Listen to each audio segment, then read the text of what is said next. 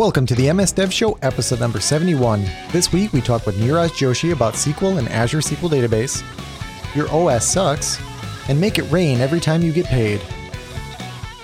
This episode of the M S Dev Show is brought to you by Infragistics. Their developer toolkits provide world-class controls targeting Windows, web, iOS, Android, Xamarin Forms, and more. Whether an individual developer or part of an enterprise team, they have something for you.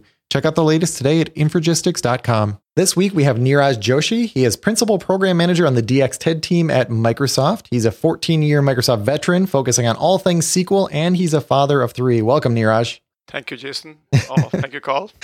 Uh, Carl, so what's uh, what's going on this week? So this week, our feedback winner for the Infragistics Ultimate license is Dave Glick, and he commented on our that conference show, uh, in particular the block that we had with uh, uh, Casey, uh, mm-hmm. and uh, he said that porn star name game from a while back is social engineering at scale, and he just it had never occurred to him, and it blew his mind. Yeah, and that was from the that conference episode, the Keith Casey. I think he was like an hour in on the podcast, and and I actually feel kind of bad that he was that far in because he had. His his information was absolutely mind-blowing, so I hope people stuck around to listen to that. Yeah, that, that kind of caught me off guard as well, too. Um, but anyways, uh, Dave, uh, congratulations on winning the Infragistics license. If you want to get mentioned on the show and possibly uh, uh, win the same license, send us an email uh, to feedback at m s dev show dot com. Uh, comment to us on our Facebook, iTunes, Stitcher, website, uh, wherever we are. I mean, yep. Neeraj, I don't know if you if you caught that. Um, so when, when we talked to Keith Casey, he was talking about, um, this on Facebook. I don't know if you've ever seen this where you, you come up with like your porn star name and it's like the road, the street that you grew up on. And then like uh-huh. your best friend's last name or something like that. Uh-huh. It's social engineering at scale. Like you, you can go out there and, and those are the answers to the questions to, to get access to people's accounts. Wow. Yeah. yeah, uh, it, yeah. Anybody who didn't hear that episode, you should go back and at least listen to Keith Casey's part. Because like I said, it was just, it was really eye-opening how, you know, just social engineering to to get all this information. It was, it was, it was crazy. Absolutely. Yep. So let's get into the news. So this first one is causing quite a stir. So JetBrains Toolbox. So basically they put out a, a blog post saying, hey, we're switching to a, a monthly fee model. And, uh, and they're like, oh, this is great. This is what everybody's asking for. You know what? I just noticed that they put out an update to this blog post, but what ended up happening is the comments exploded. There are five hundred twenty-six responses, uh, as of right now, even though they just posted this thing uh, yesterday, basically.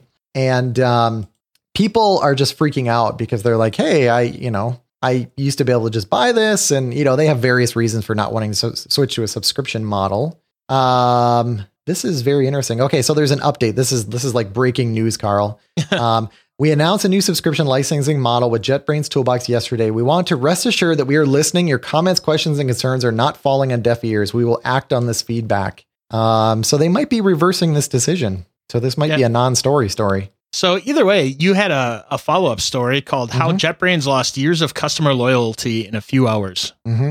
And uh, it... it kind of, you know, went down the things that you said, you know, there, there are reasons why people don't want, um, to pay constantly the, and he, he goes through them. So if you want to check that out, uh, check out the, the show notes for the link to this. Cause it's a, you know, it's a pretty dense article. Um, and he too also has, uh, an edit to it. If you look towards the bottom, um, which I just noticed right now, but yeah, there's, when you s- switch between, uh, payment models, you really have to determine why you're doing it and what the focus is, whether mm-hmm. it's whether it's going to a subscription model or or perhaps switching from a paid model to a freemium model. I know a lot of people uh, that I've known, you know, go to great lengths to, you know, figure out why they want to make that change and trying mm-hmm. to figure out how to ease it for the customers. And obviously this is, you know, one uh, example of how they didn't quite figure out all the edge cases and how people would react to it. Yeah, that's a good point that with the edge cases, because overall, this is a good idea. Like I, I,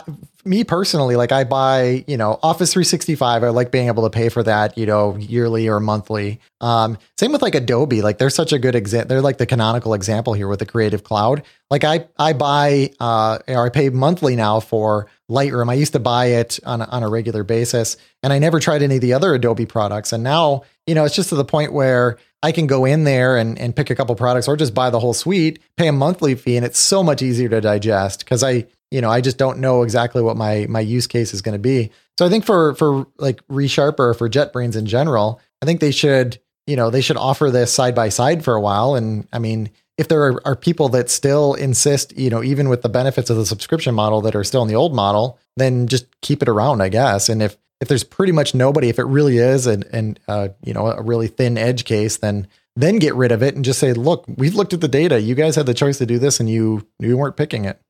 Any thoughts, Neeraj? No, absolutely. I think uh, it's moving to a services model. We yeah. are seeing this everywhere, where they are actually moving right from, uh, you know, a paid or a one-time uh, pricing to a monthly model. And I'll put S Q L back in the front of it, because we have S Q L both mm. the box product, as we talk about, and S Q L Azure. Yeah. And it's interesting how some of our partners pick both or only one, depending on where they want to, you know, go forward. Yeah. Yeah, and it's uh, you know, like I said, uh, it's it's really nice being able to just pay that uh, that monthly fee. I. I, at first I was a little hesitant to do that, but I, I prefer that for, uh, for a lot of things too. And even some of the software we use for, for processing this podcast, yeah. like we have an option to buy it, but we've actually, you know, we use like the cloud version and just pay for it on a regular basis. Right. And I, I believe customers like it when they feel empowered to do whatever choice. Exactly. If they get forced into a corner, that's when, you know, tempers rise and everything else. Absolutely. Okay. And the next one here, TypeScript one point six beta. Um, so this is, uh, so we had our TypeScript episode recently. Um, so this is just, you know, this is the first beta coming out. I don't know if there is a sync and await. That's what I want to take a look at, but it has, I guess the new, um, announcement here is React, uh, support. So you can have, I think it's a T S X file, because React is normally like R S X, and uh, it has some native support for that. Apparently the support for React was just uh, horrible in the previous version. Um, so they've, you know, completely reversed that and made it so that you have really nice typing. So you can do like symbol renames and go to definition and all the wonderful things we like about TypeScript. And I'm just turning into like the biggest TypeScript fan, because I, um, I really like it, because it still lets me, you know, I get the portability of JavaScript, but I get the, the, you know, the type interfaces whenever I want, uh, from, you know, from C sharp, and I get that kind of feel. So this is this is great seeing them come out with new versions, and I'm excited anytime they come out with something new. I'm the only TypeScript person, aren't I? Okay, we can move on. The next one, your O S sucks. It's the Dunks. best click best clickbait title ever. Yeah, so before we go into this, you know what is funny about this is I I actually like last week, like right before this came out, it probably Well, this Kevin, I think it's Kevin Free. Uh, whenever he was writing this post, I thought about writing the same post. You know, you can believe me or not believe me, but I thought about writing the same post, because I was just, I'm always frustrated by like every single operating system. And there's, that's like, why don't they steal this from here? And these people, you know, because it's, it's like they all have something really novel and, and interesting. So you want to talk about this, Carl?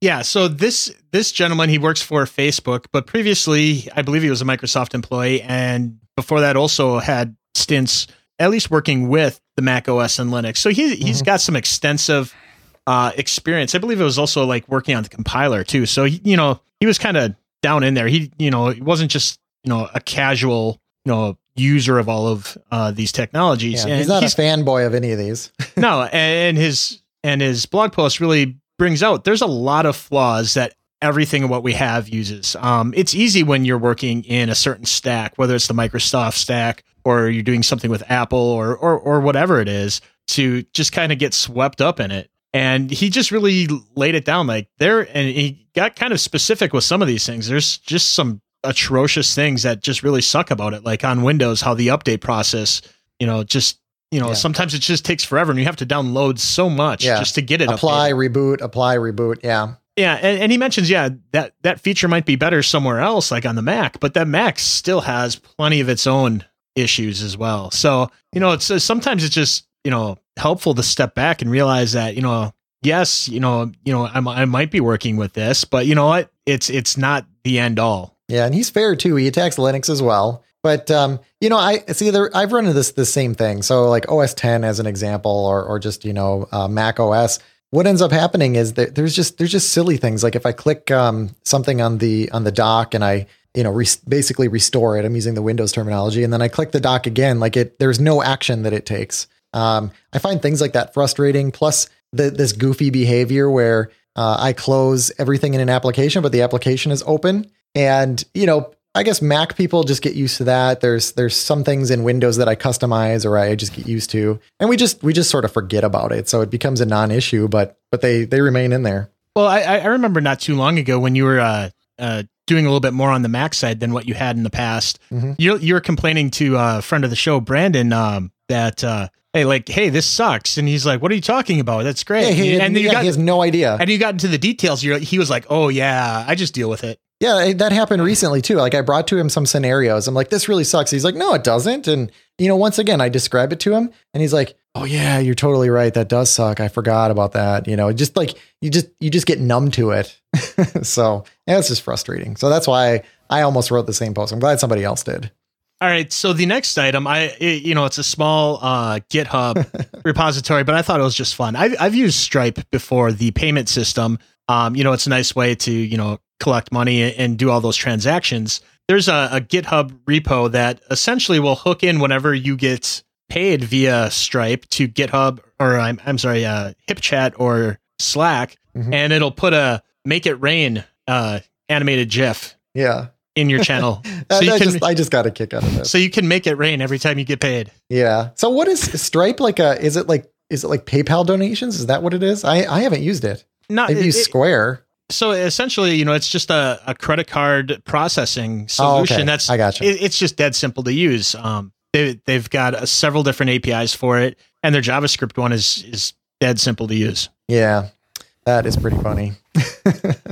Okay, what do we have next here? How to onboard software engineers. So this was with Kate Hedleston. So this was a, a Fog Creek uh, blog post, and uh, basically interviewing her. And the the things that that I thought were interesting interesting out of this video slash interview. Um, one of them was the idea of new developers getting trained by the um, um, I guess the the most recently hired developers. Well, not not just well. When you say new, that's that doesn't mean like they're they're junior or anything. Just whoever yeah, yeah. the mo- whoever just is getting hired is getting trained, getting their environment set up, learning the business logic from the last person who got hired. Whether that yeah. person is junior, senior, that anywhere. Makes so much sense. Yeah, and, and the logic behind it is because they just went through it. They know the mm-hmm. pain points. They it's fresh in their head. Mm-hmm. Um. I, I thought that was really great. And uh, I'm working for a client where we're onboarding a lot of people. And so I just thought this was really great advice because uh, we've tried several ways to onboard people we, between having dedicated people who do it every time, you know, you know, this approach. And I, I think there's a lot to be said for how uh, what, what she suggested here. Mm-hmm. And then she had a lot of good information, too, about uh, the onboarding process and getting women up to speed uh, because it was.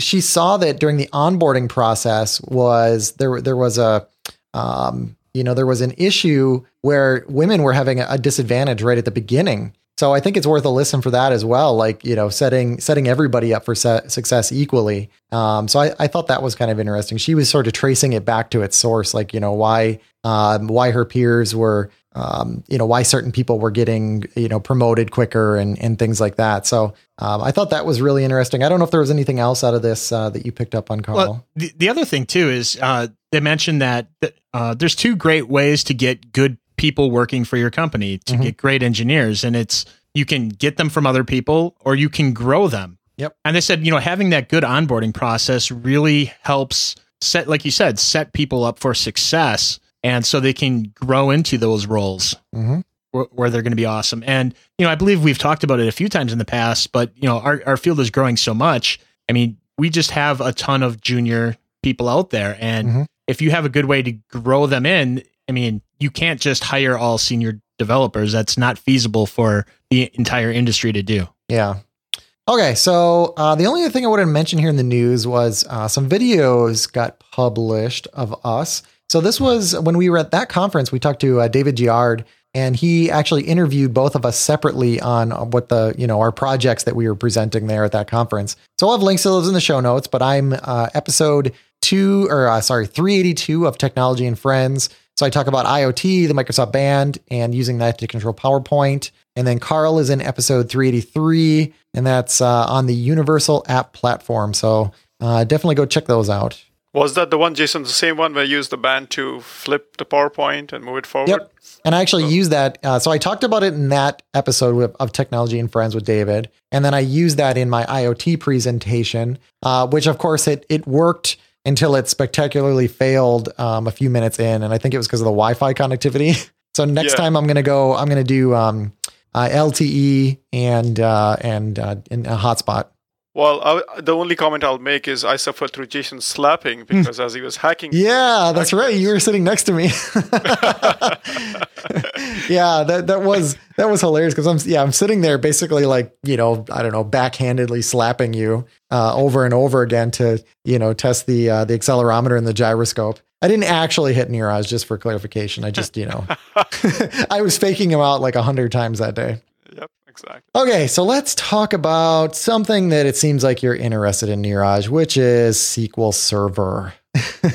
so, a little bit. Yeah. yeah. so first, uh, you want to talk about your background? You were talking about all sorts of crazy things. I mean, you've been at Microsoft for fourteen years, so like you've seen things. So, yes. uh, so, so, you know, tell us.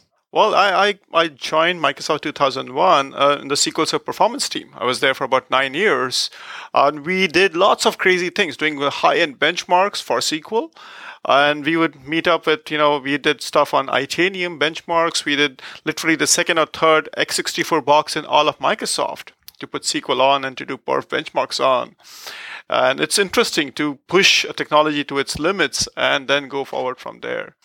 And the last uh, five, six years, I've been working with I S Vs on their benchmarks to see their limitations, to see some of their coding challenges.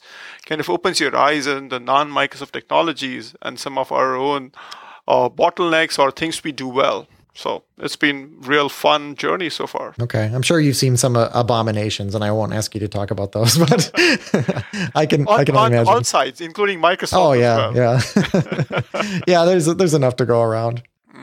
So today we're going to be talking about two specific products, S Q L Server and Azure S Q L Database.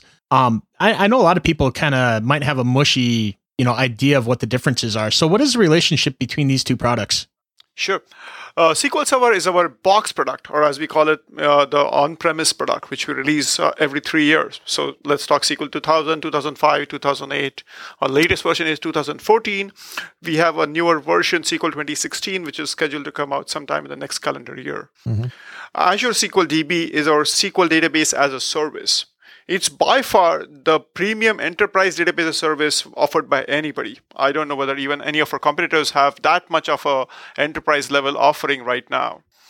Both of these products, it's important to understand, are based on the same code base. So it took us a while to integrate those, and we went through a lot of engineering uh, lessons to be learned. But right now, all of them are of the same code. So all of the S Q L engineers literally check into the same branch or sub-branch.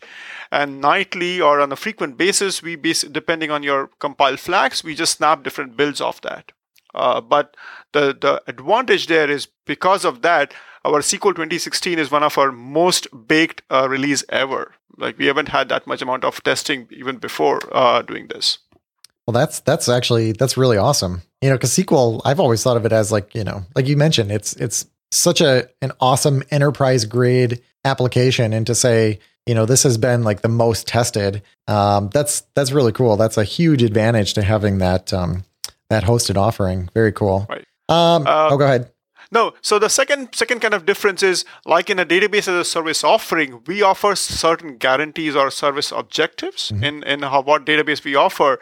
And it comes with certain guarantees in terms of, hey, we will have three copies of your database lying around. We will not lose your data. We'll have uptime of ninety-nine point nine five percent S L A, uh, and so on and so forth. But it's very similar in terms of our Uh, thought process. Like we have in S Q L, we have standard enterprise editions.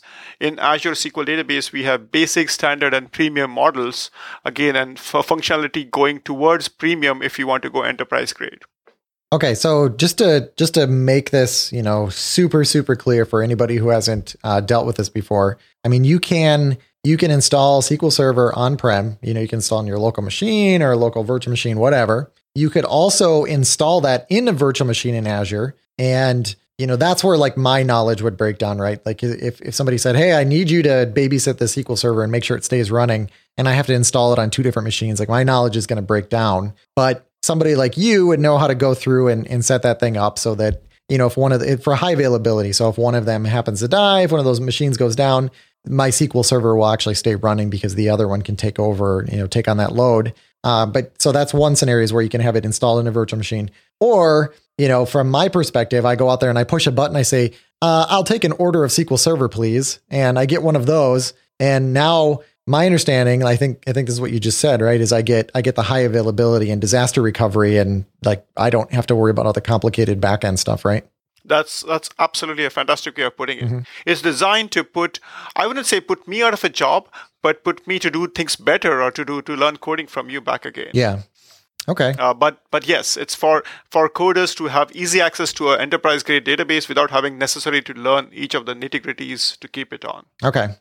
Uh, okay, so this is going to, it seems like we're like, you know, we were at like, you know, five miles an hour. Now we're going to like sixty. So can you explain what in-memory O L T P is? Because I know this was a big feature that was added in twenty fourteen, and I think it's getting a lot better in twenty sixteen. So what is that? Okay. So in-memory O L T P, or internally we codenamed it, called it Hekaton. Hekaton essentially means one hundred x or one hundred something. Um, The goal of this is basically it's a completely separate engine within S Q L Server, which is an in-memory offering. Uh, so kind of to go a step back, all of our database engines, in, including all of the leading competitors of S Q L Server, were based on disk-based systems. So we optimize for sequential reads. We take into account, you know, magnetic drives and all of those ones. In-memory essentially takes a complete out-of-the-box step is, what are the things which you would like to do if of all of your database resides in memory? And you still want to keep your same asset compliance, atomicity, consistency, idempotency, and durability over there. Uh, how would you design a new database if you had to go back from scratch? Mm-hmm. And that was one of the challenges which a lot of people in Microsoft were dealing with. So a lot of this was pioneered out of David DeWitt's org. Uh, he's a leading professor in University of Wisconsin-Madison, and uh, partnership with Microsoft Research. And uh, essentially, InMem O L T P is a completely new engine Uh, which resides within S Q L Server, which which will take advantage of all the in-memory structure. So you can put your entire table into memory, and then it'll make it super fast. But it's not just sufficient talking about memory being your your tables residing in memory. The other optimizations include, we essentially did away with locks and latches. So this is called a multi-version concurrency controller, M V C C, in which we are relying on the retry logic capabilities and making sure that kind of ensures our consistency over there. And the third part of that is, uh, of the InMem O L T P technology is, we allow you now to compile your stored procedures directly into assembly. Um, this might get a little technical, but traditionally stored procedures get compiled in T sequel. Then when we actually run it in S Q L Server.exe, we have algebraizer, processor, and everything else. And that takes up a large chunk of your performance. If you bypass that, your instruction set counts as the assembly instructions essentially will get reduced by one hundred x. Wow. That's really cool. That's kind of mind-blowing. Yeah. So so if I want to uh, if I want to move some of my stuff in memory, do I just, you know, is there just a checkbox that I check, or, you know, what, what does that process look like? It's essentially a couple of add-ons to your T sequel language you would need to do. Mm-hmm. So when you define your table as create table, and then you would need to add on those special uh, keywords over there. Uh, but before that, so if you're developing from scratch, if you're a greenfield, absolutely, then it's completely easy. Mm-hmm. Even if you're migrating from an existing app, we do have a couple of tools which allow you, which will go and profile your workload and let you know Uh, what essential tables and stored procedures are ideal candidates, and how much gains you would get from migrating. So basically whatever is hot, right? Yeah, absolutely. Mm-hmm. And whatever is hot and whatever surface area we cover. So in S Q L twenty fourteen, we had a smaller set of surface area. It still pertains to, uh, I would say, eighty percent of the actual code being used. But in terms of, uh, like, we didn't have support for X M L, for example, or we didn't have support for MARS, the multiple active result set. Uh, but we would take that into account and then make sure that sort of procedures we recommend have actually uh, are working for your InMem O L T P engine. That is that is really cool. Mm-hmm. Yeah. It's pretty cool. And, yeah. and I think one, one other thing which I would like to do, with, yeah. and again, uh, as an engineer or talking to actual developers, is you may not get the thirty x gains, we might say. Mm-hmm. You might get gains in specific stored procedures or specific columns. Your end-to-end workload is a combination of all of your smaller and smaller objects over there. Mm-hmm. So you might get gains of two x or three x, which even in that is three hundred percent. Yeah, and it's yeah. mind-blowing. It's, it's funny, like two or three sounds like a small number, but we're talking about, you know, double or triple the speed. Exactly. And we're acting like it's, ah, it's, I only tripled the speed of this, man. My life is not worth living. and and the thing is, today, you know, memory is so cheap. I mean, I have my desktop machine here when I built it. I, actually, I think memory went up after, right after I bought it. But uh, when I when I should say when I built this machine, I put thirty-two gigs in, and I it was a hundred bucks. I mean, it was literally a hundred dollars for thirty-two gigs of RAM. I didn't need it, you know. I just for me like fifty bucks. I'm like, oh, I can avoid like ordering that and opening up the box, and then actually opening up my case and putting in the memory. Yeah, I'm just gonna buy the memory and just put it in there. It's so cheap. Um, so I think it's. I mean, it's just getting more and more feasible, right? Even on even on servers, I assume that you can just jam tons and tons of memory in these things, and you know, it's it's just a rounding error on your uh, cost. Well, that that's exactly what drove drove this feature, because memory was getting cheap. Mm-hmm. Uh, you had other technologies just growing. I mean, you had Intel coming up with this multi-core, Moore's law essentially coming into effect. And how can we make use of all of these? Uh, so S Q L, even then, even when I joined two thousand, two thousand one, we were the, one of the only few applications on a Windows server which actually would make use of your thirty-two core. One of the things I still remember, my first day, my boss took me to our performance lab and showed me this Unisys box. And he was like gloating over it. Like, this is a thirty-two core box. thirty-two cores like in two thousand one? Yeah, and wow, it's had like yeah. half, a, half a terabyte of memory. Uh, and now you actually can provision a G series box with four hundred yep. gigabytes of memory, right? Yeah. So that's a long way. And that kind of comes back to your point is memory is cheap. Or, or alternatively, you can provision it in, in minutes. Mm-hmm. And how do you make use of that is what we are trying to, you know, address with with InMem O L T P. Yeah. So going forward, you know, um, not everything nowadays is straight up relation relational data anymore. How is Microsoft incorporating unstructured data, and how does Polybase fit in with that? That's a great, great question. So, I mean, uh, this has like several different forks in that answer, right?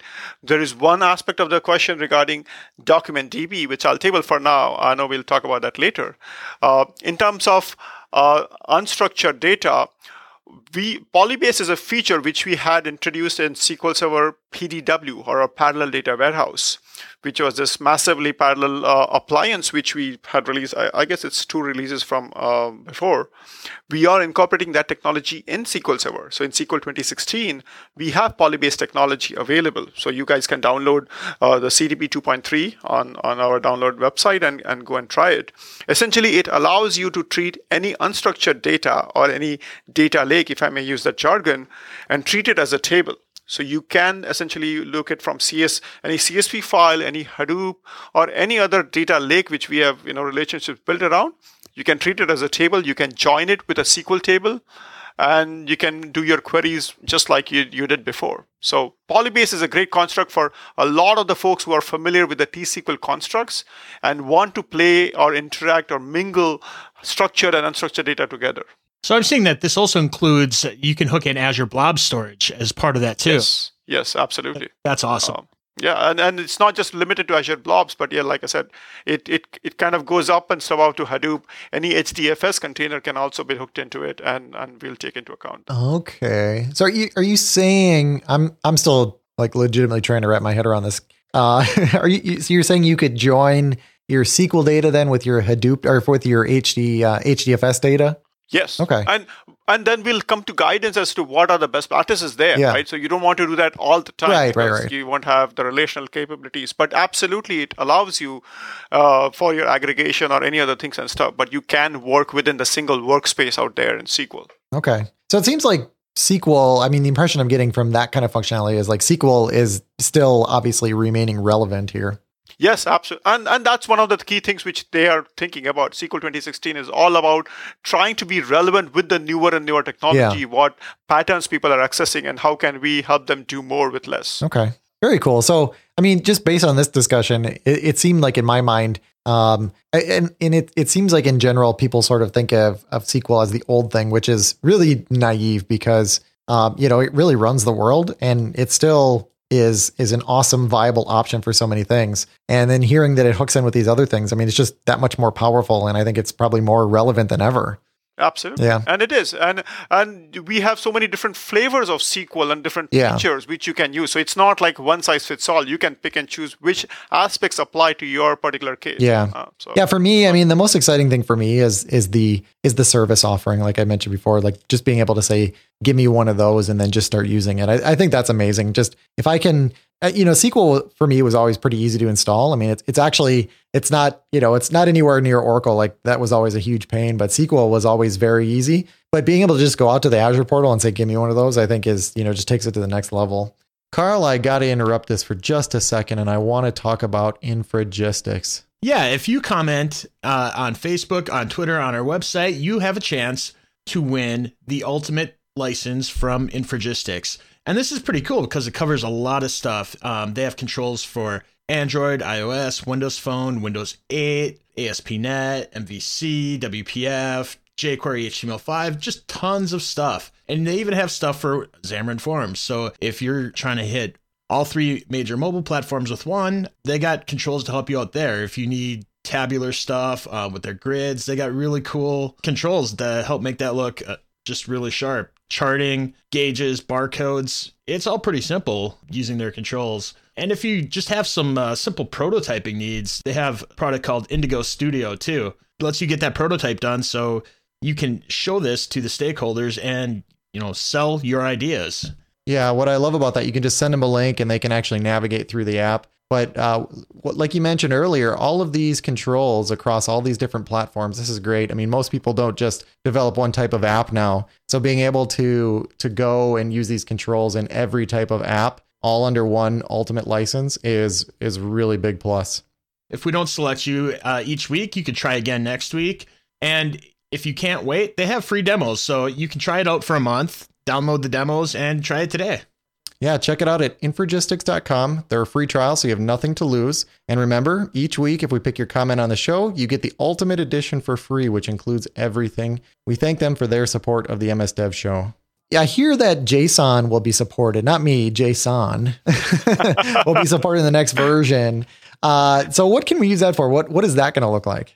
So um, JSON, again, this kind of comes back to Carl's question regarding unstructured data. Yeah. And we have this huge uh, new green field of everybody's dealing with JSON documents and stuff. Mm-hmm. Uh, so JSON is a uh, the set of features we have in S Q L is we don't, while we don't have as a data type, we uh, allow you to store it as an N var char. And then we give you easy functionality of working with JSON. So you can use things like for JSON to export your data, any tabular data out of S Q L in a JSON format. You can import data using the OpenJSON keyword uh, functionality. And you can even do things around constraints and validation. Is, is JSON or what's the JSON value? So essentially giving you all the tools. Uh, think of it as very similar to the X M L set of feature sets we kind of allowed yeah. our uh, uh, you know users or developers since I think two thousand five. Mm-hmm.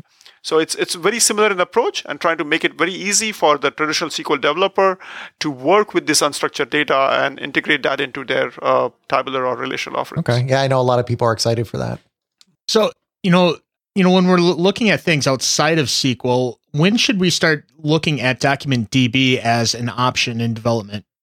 Uh, That's a great, great question. It kind of goes back to the same thread of non-structured data. So DocumentDB, as you know, is our uh, NoSQL or a document as a service offering. It's essentially run out of the same engineering team.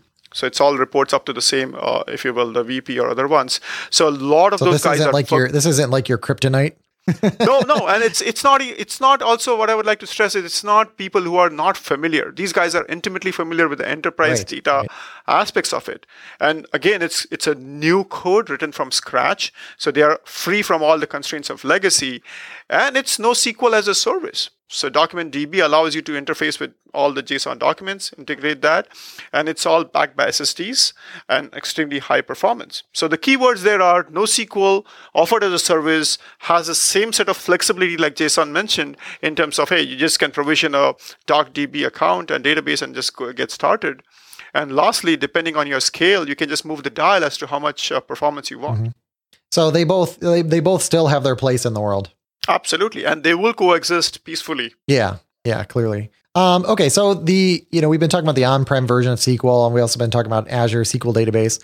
When I was using, uh, you know, it used to be no the, the hosted version used to be known as S Q L Azure. When I was using it back in the early days, like I couldn't even open up, um, um, you know, S Q L Explorer or um, uh, what is that? What the heck is the Database Explorer? I can't even remember now. It's called S Q L Server Management Studio. Or the Management Studio. Yeah, thank you. Um, man, you know, half, half my memories are back when it was like Query Analyzer and, you know, so, so you can understand why I get mixed up. Yes. Uh, but whenever I'm in, uh, whenever I was in Management Studio and I was trying to connect to the database, you know, like there was a time when that wouldn't even work because they were so different. So where are we at today and, and, you know, how, how close those features are?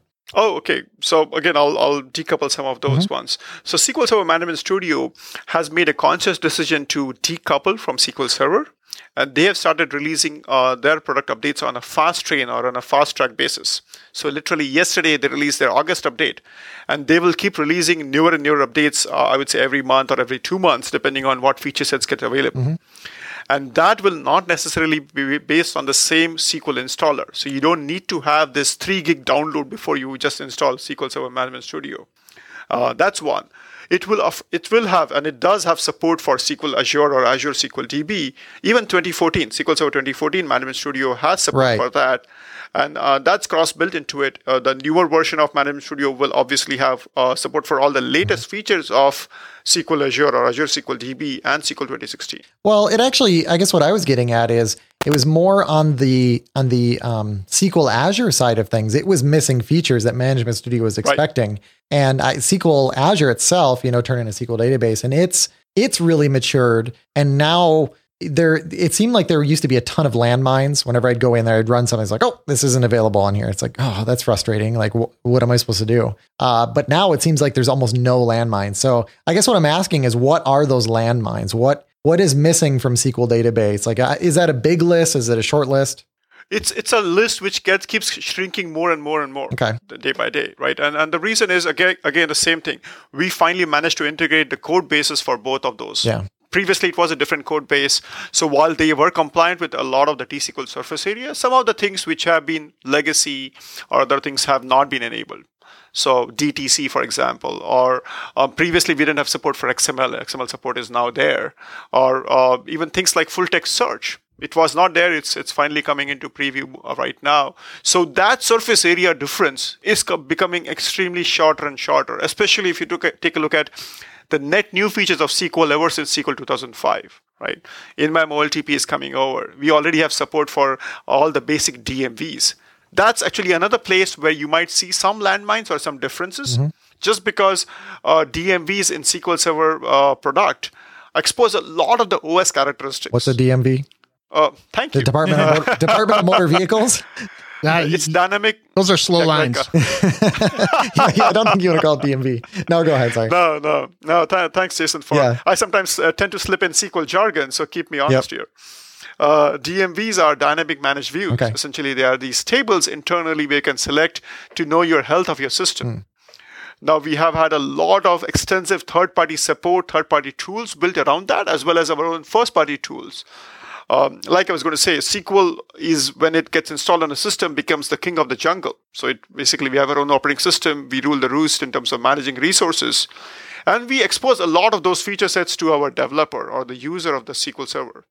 So in, in an Azure world or in a service world, we want to lock that down, because we do not want any other capabilities or other ones. So right. those, there will be some conscious effort to separate some of the D M Vs or lock those down. So you will still see landmines which are expected. They are not landmines as more as guardrails, if you will. Okay. Well, I think uh, I think you hit the nail on the head with uh, you know the with the common code base, because whenever you have a shared code base, the default becomes to have you know the default is they have the same behavior, and you have to go out of your way to actually have different behavior. So I think that really sets the tone for the differences in the two. So that was a, that was an excellent point. Right. And and I think the aim of the S Q L org is to make it very, very minimal. So we want anybody to code, let's say code once and deploy anywhere, for if I may use right. an awfully managed system. Yeah. All right. Oh, uh, do you have anything else? No, no. Go okay. ahead. I was going to say, uh, looking forward to S Q L twenty sixteen, I was wondering if you could walk us through some of the major new features and uh, what, what they bring us. Yeah, that's going to take us three more hours. he, he's not kidding. He could talk about this for, well, you have talked about this for days, so I, I know it's possible. Let's uh, let's do it in about ten minutes. Yeah, and, and for, for folks, to keep me honest, right, there are a couple of really great talks at our Ignite session, okay. uh, uh, Ignite conference. So that definitely will be the defining guide. Even on our M S D and our Books Online page online, we will keep on updating this. So my list might be a little bit short off, but I'll definitely tell the key parts which have resonated with my partners and yeah. a lot of let's our just get our yeah, let's get the listeners excited about them, and then they can go find more information. Absolutely. So the one-pager sheet is we have ex- enhancements to InMem O L T P, the Hekaton, right? Mm-hmm. We have increased the surface area dramatically for that uh, to include support for things like MARS, uh, X M L, and other feature sets, uh, basically to make sure it covers ninety percent of the T-S Q L surface area uh, for you to deploy and take advantage of the memory aspects which we talked about. So I won't go into depth. We already talked about that. Mm-hmm. Uh, another really uh, awesome feature which we are talking about in terms of performance is what we call as operational analytics. Now, we have had column store technology in the past two releases. We are t- trying to make use of that and integrating that in a loose way with Hekaton technology, the InMem technology, and making sure we allow people to make their operational analytic decisions on the fly. This is pretty cool because it allows you to do data warehousing, but have some sort of in-mem technologies and then do uh, things like star uh, star queries or star maps over there and do it on a very fast level. Okay. Uh, okay. Uh, another one, which is absolutely personal and dear to my heart, is a query data store called the Q D S. In my personal opinion, this is one of the biggest enhancements underneath the covers which we have done since the advent of the dynamic managed views in two thousand five. So a query data store uh, is essentially what we do is a data warehouse internally where we are capturing all of your queries as well as their execution plans uh, which are coming up. And that now enables us to give you analysis for every single query, every single plan for that query, and then do regression analysis as this plan changed and that's why your performance dropped, and how do you do keep a specific set of plans constant for that query data store or for that entire workload. So is that is that like taking Profiler and, and basically outputting it somewhere, but it's it's just it's doing it all the time and efficiently? Uh, Profiler is extremely, extremely heavy. Right, yeah, so that's I, the problem uh, with running Profiler, right, is you, you're looking for performance issues and by running it, you cause them. Right, exactly. Yeah. Heisenberg. Yep. Uh, but in yes, but this is this is more than that. This actually will give you the full history of query executions on the fly, and you can, like, by click of three buttons, force plans, do safe, uh, you know, S Q L upgrades or rolling upgrades of your application as well. And a lot of net new features in S Q L Azure also, or Azure D B, are based on these ones, on the query data store going forward. So, so you will see more and more third-party tooling coming around as this gets mature. But but this might not be as evident to the, the developer right away or to the application writer. It's it's really cool underneath the covers features to have. Mm-hmm. Uh, kind of going through the list, we actually also have support. Uh, we also talked about JSON. But uh, other than that, we have support for temporal data. So this has been an oft-requested thing with a lot of our people have directly re- requested. Essentially, allowing you to query your tables from times as of or between certain things. And this is done transparently to the application. So behind the scenes, we'll either add a table. I won't go into specific nits and uh, uh, details, but you can now query select star from table as of December thirty-first, you know, eleven thirty p.m. or between August first and August thirty-first, whatever time. Is this for streaming data or or something no. else? No, no, this is for any table, tabular data. Okay, I'm not getting it then. What can you so, so, so, explain so, it like a five year like a five year old? So let's let's see if I understand this. So for temporal data, I'm I'm thinking time. So if I I can say I want to view this this table, let's say it has sales data, yeah. Um, mm-hmm. but after after Christmas, so I could I could through a query um only look or have access to the the data that's been either inserted or whatever that constraint is since December twenty-fifth of last year. So I, I could have, you know, it basically enforcing an additional constraint on that. Yes, and, and uh, that's actually a good way to put it, Carl. And if I may add a little, it can allow you to, if you think about it, like virtual snapshots, right? And you don't have to create snapshots on your database. Your database can be growing. So you, you might have, your database might have customer activity going on, let's say even till September of this year. And you might say, you know what, I don't care about that. I want this particular query to only run for like our fiscal year end, which is June thirty-first mm-hmm. or June thirtieth. right? That part. Okay. And you don't want to you don't want to have additional logic. We do it seamlessly for you. You just need to say as of. Okay. Cool. Kind of a deal. Okay. Next item. Oh, sorry. Yeah. Okay. So uh, I keep forgetting. This is this is like oh. yeah. This is like the lightning round. Yes, I, and I, I have my cheat sheet in front of me, but it still takes time to go yeah, back no problem. And forth. Yeah. So the the other pretty awesome set of you know updates we have done till twenty sixteen, and kind of to go back, I personally think twenty sixteen has way more features, uh, individual features combined from twenty fourteen and twenty twelve. It, it's one of the best new releases coming up for twenty S Q L Server, and I've been through, uh, I guess, about six or seven of those. Uh, so security is the one we have done a ton of investments and, and uh, feature set supports on. On a lower level, we finally again have support for row-level security.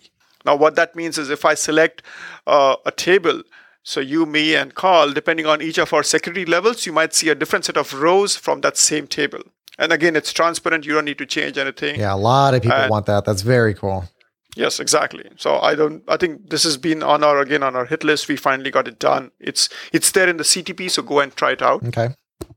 Uh, the next set of features are again targeting towards this uh, idea of only give access to data which they need. So dynamic data masking is real-time obfuscation of data to prevent unauthorized access. So the data still exists on the table, but you can put filters, you can put masks over there for certain types of users, uh, and they can only see, for example, like last four digits of your credit card number. Right. And that's all they'll be exposed. So if, if a call center person coming in, they can only know that to validate some some information and then move on. Very cool. So that feature is, is available out of the gate. And uh, last but certainly not the least over there is always encrypted. In terms of sensitive data, always remains encrypted at all times with ability to query. So what I mean by that is we had a feature called transparent data encryption in S Q L for a long time. And, and our customers loved that. One of the questions which came out of that was, data is encrypted at rest, but not encrypted in, in motion. So if I have a S Q L query into the database, any of the data is not encrypted. And a lot of times, a lot of our high-end customers, healthcare, or, or any of the other deeper ones which store P I I information, uh, they, they don't basically want to trust anybody except the raw client who's accessing that information. So always encrypted allows us, with the help of certificates, to query certain uh, tables or columns or encrypt those, and not having that exposed to anybody except the client on the client side. Now, the advantage there, people have kind of done that before with things like, hey, I have encrypted stored procedures or encrypt the whole database and stuff, is in this case, the encrypted uh, things on the column, on the database side stay encrypted, but the columns appear to the D B A as and they will. So if, if the D B A wants to do some D B A maintenance or plan analysis and everything else, he still can do that. But he just won't be able to make any sense out of that data, uh, the physical data out of that. Well, everybody's getting to be secu- uh, security conscious. So these are, these are, you know, absolute essentials. I absolutely agree. Security is a big, big feature. Everybody has been talking about it, and we have the tools to deliver it on an enterprise level. Yep. Uh, coming back to the less, last set of things which I want to talk about is uh, in terms of scalability and availability. With Always On, we kind of went a step further. Now we enabled Always On for the legacy things like D T C. So D T C used to require a global catalog. Now we have support for uh, Always On for that and for S S I S as well. Uh, one pretty cool feature which we did on Always On was now we have support for up to three synchronous replicas and not just two for auto failover across domains. And now we will have round-robin load balancing across replicas. So if a, if a, let's say a read-only query comes in, we just don't go to the first secondary out there. We oh, will distribute the read load, yeah. Exactly. And that's that's pretty huge. Uh, it's a relatively easy fix for us to do, but it actually has a big impact on performance and scalability. Mm-hmm. Um, so so that's that in a nutshell from a, what I would say an O L T P or a mission-critical performance aspect of it, right? We had a bunch of investments around our B I offerings. Uh, so S Q L Server Analysis Services also gets uh, shipped along with S Q L Server Engine, which we also call uh, the entire S Q L portfolio. And there, there has been a bunch of improvements around there. So we did a, a lot of perf improvements on the NUMA, the non-uniform memory access capabilities of analysis services. So your S Q L Server A S is now way more faster on that. Uh, Polybase, as we talked about, actually comes in the same bucket in terms of letting you access uh, data at different uh, domains or different structures and access it in a single level. We have support or enhanced our S S R S, S Q L Server reporting services, now finally to have support for H T M L five and to target these new browsers and these new devices. So that's that's pretty cool. One One real cool uh, thing coming out of our acquisition of uh, Revolution Analytics is now we will actually have R integration, which will come in the next part of our C T P, uh, in terms of having your R packages directly run within the context of your S Q L Server. Mm-hmm. Uh, we will we will release more and more information as we get, get C T P three along. Right now, I don't think it's uh, in the current release as yet. And uh, the last part I want to talk about is we have a separate pillar completely based on what investments are we doing for hybrid. So we have this small thing called Azure. Mm-hmm. And how do we, you know... I like that.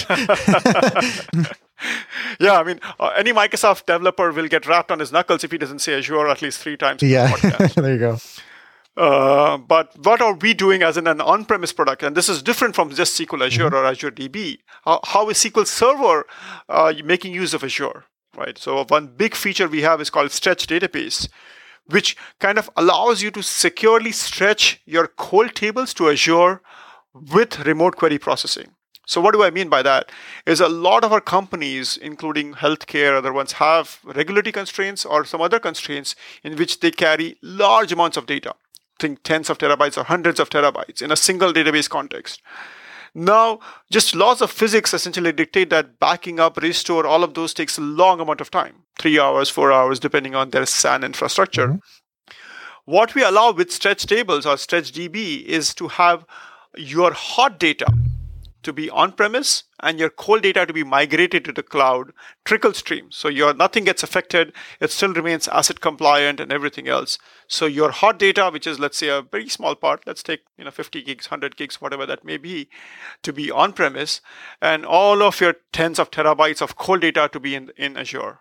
Behind the scenes, we'll manage that. We'll make sure it's effective or it's clickstream. Now, take into account backups. We will back up your local data here locally, which will be pretty short considering it's only fifty gigs.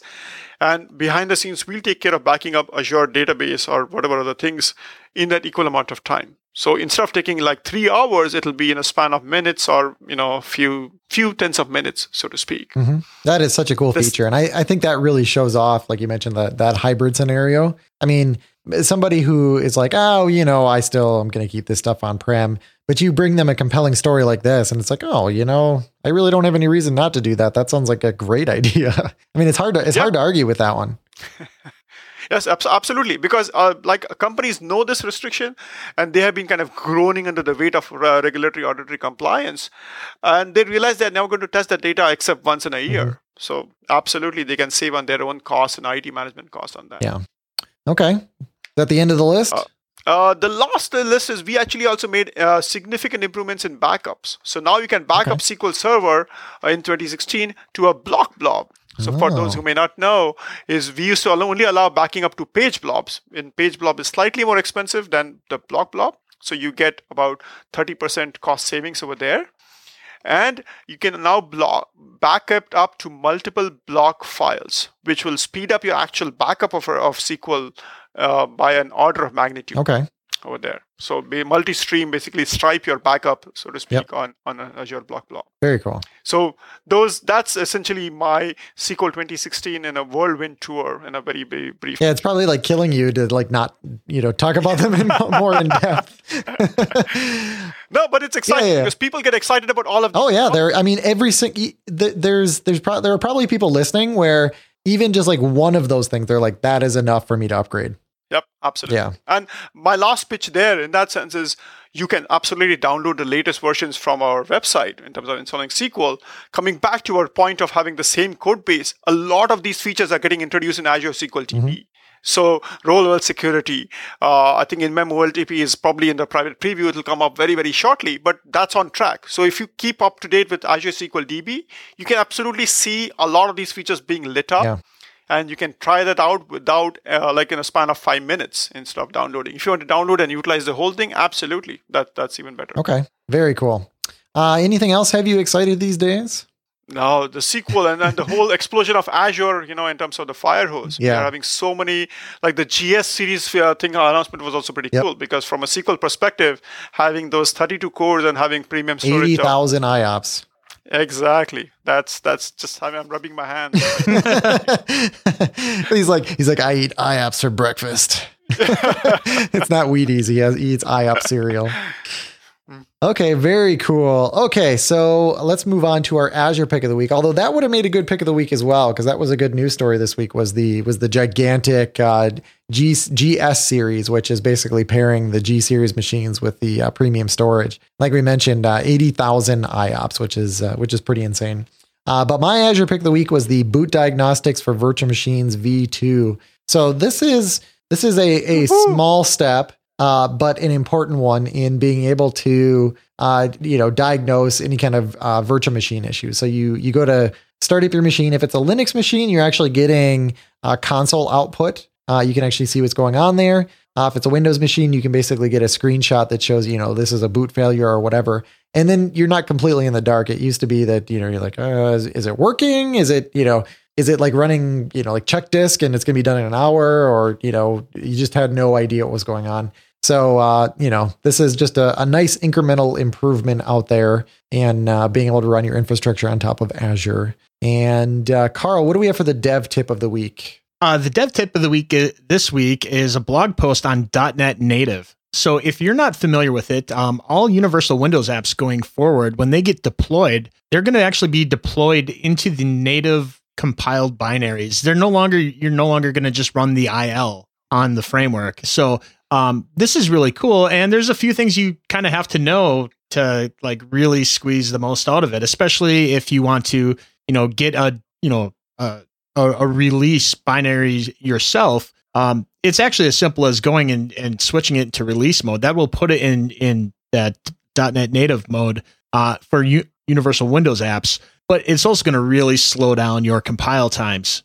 So there's an article here. I'm not going to go through all of it because there's quite a bit to know. Um, not all of it you need to know. And uh, some of the cool things is is when you deploy your package up to the store to be deployed, it's actually going to do all that com- compilation for you. So to a certain degree, you don't have to know a whole lot about it. But if you really want to squeeze the most from your apps, you know, it's definitely something to, you know, dig into and kind of learn the basics. I love free performance and I like easy performance. So it sounds good to me. Okay. So Neeraj, we play a little game on this show. What I need you to do is I need you to pick a number between one and four. One and four, huh? Yeah. How many people pick two? Uh, a lot of people. So what, what ends up happening? We've actually, you know, we have a, we have a lot of uh, geeks that listen to the show. So of course we get a lot of comments about uh, saying between one and four inclusive. And yeah. and they're absolutely correct in that most people pick two or three. And most people don't yeah. pick one or four. So, you know, you can pick two, so, but that's, you know, social that, engineering. You're just going to be just normal. I'll be four. Okay. Push See, now you're a, a unique snowflake. Okay. Would you rather live life without any taste buds or never have any feeling in your fingers? Oh, uh, fingers. I want taste. Yeah. I'd rather live life without fingers. Well, you still get your fingers. you just you just lose the feeling, so it's even better than what you think. No, I, I think I'd have to agree. I mean, it would make life t- tough, though, not being able to like feel anything with your fingers.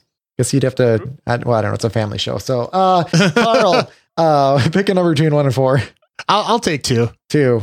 Okay. Would you rather have your parents call you schnookums and cupcake in front of all your friends, or have to play a two-hour game of Twister with someone else's fat and sweaty grandma and grandpa? So one of them is something for all eternity, and one of them's a two-hour event. Yeah, yeah. So I'll, I'll take the two-hour you can tell event this of is unpleasancy. A, I know, you can tell this is a game for kids. Yeah. Okay, so Carl's playing Twister. Okay. So where do you get these names, Jason? I suspect there's some psychological reasoning. Where do I get? You mean where Snookum. do I get the car? Oh, oh, the Snookums. No, here. You, well, we have. You know, the show's not video, but this is a, this is a card game that my kid had. Okay. So I, I thought somebody somebody called you Snookums. No, no, no, no. So my uh, I got this game from my kids, and then I stole it from them, and they've never been able to play it. So sorry, kids. Hey, they get other stuff. Okay. Yeah. So where uh, where can people find you, Neeraj? Looks like Carl's oh. been collecting lots of links on the things you've been talking about. Is there anybody anywhere you want to direct people in general?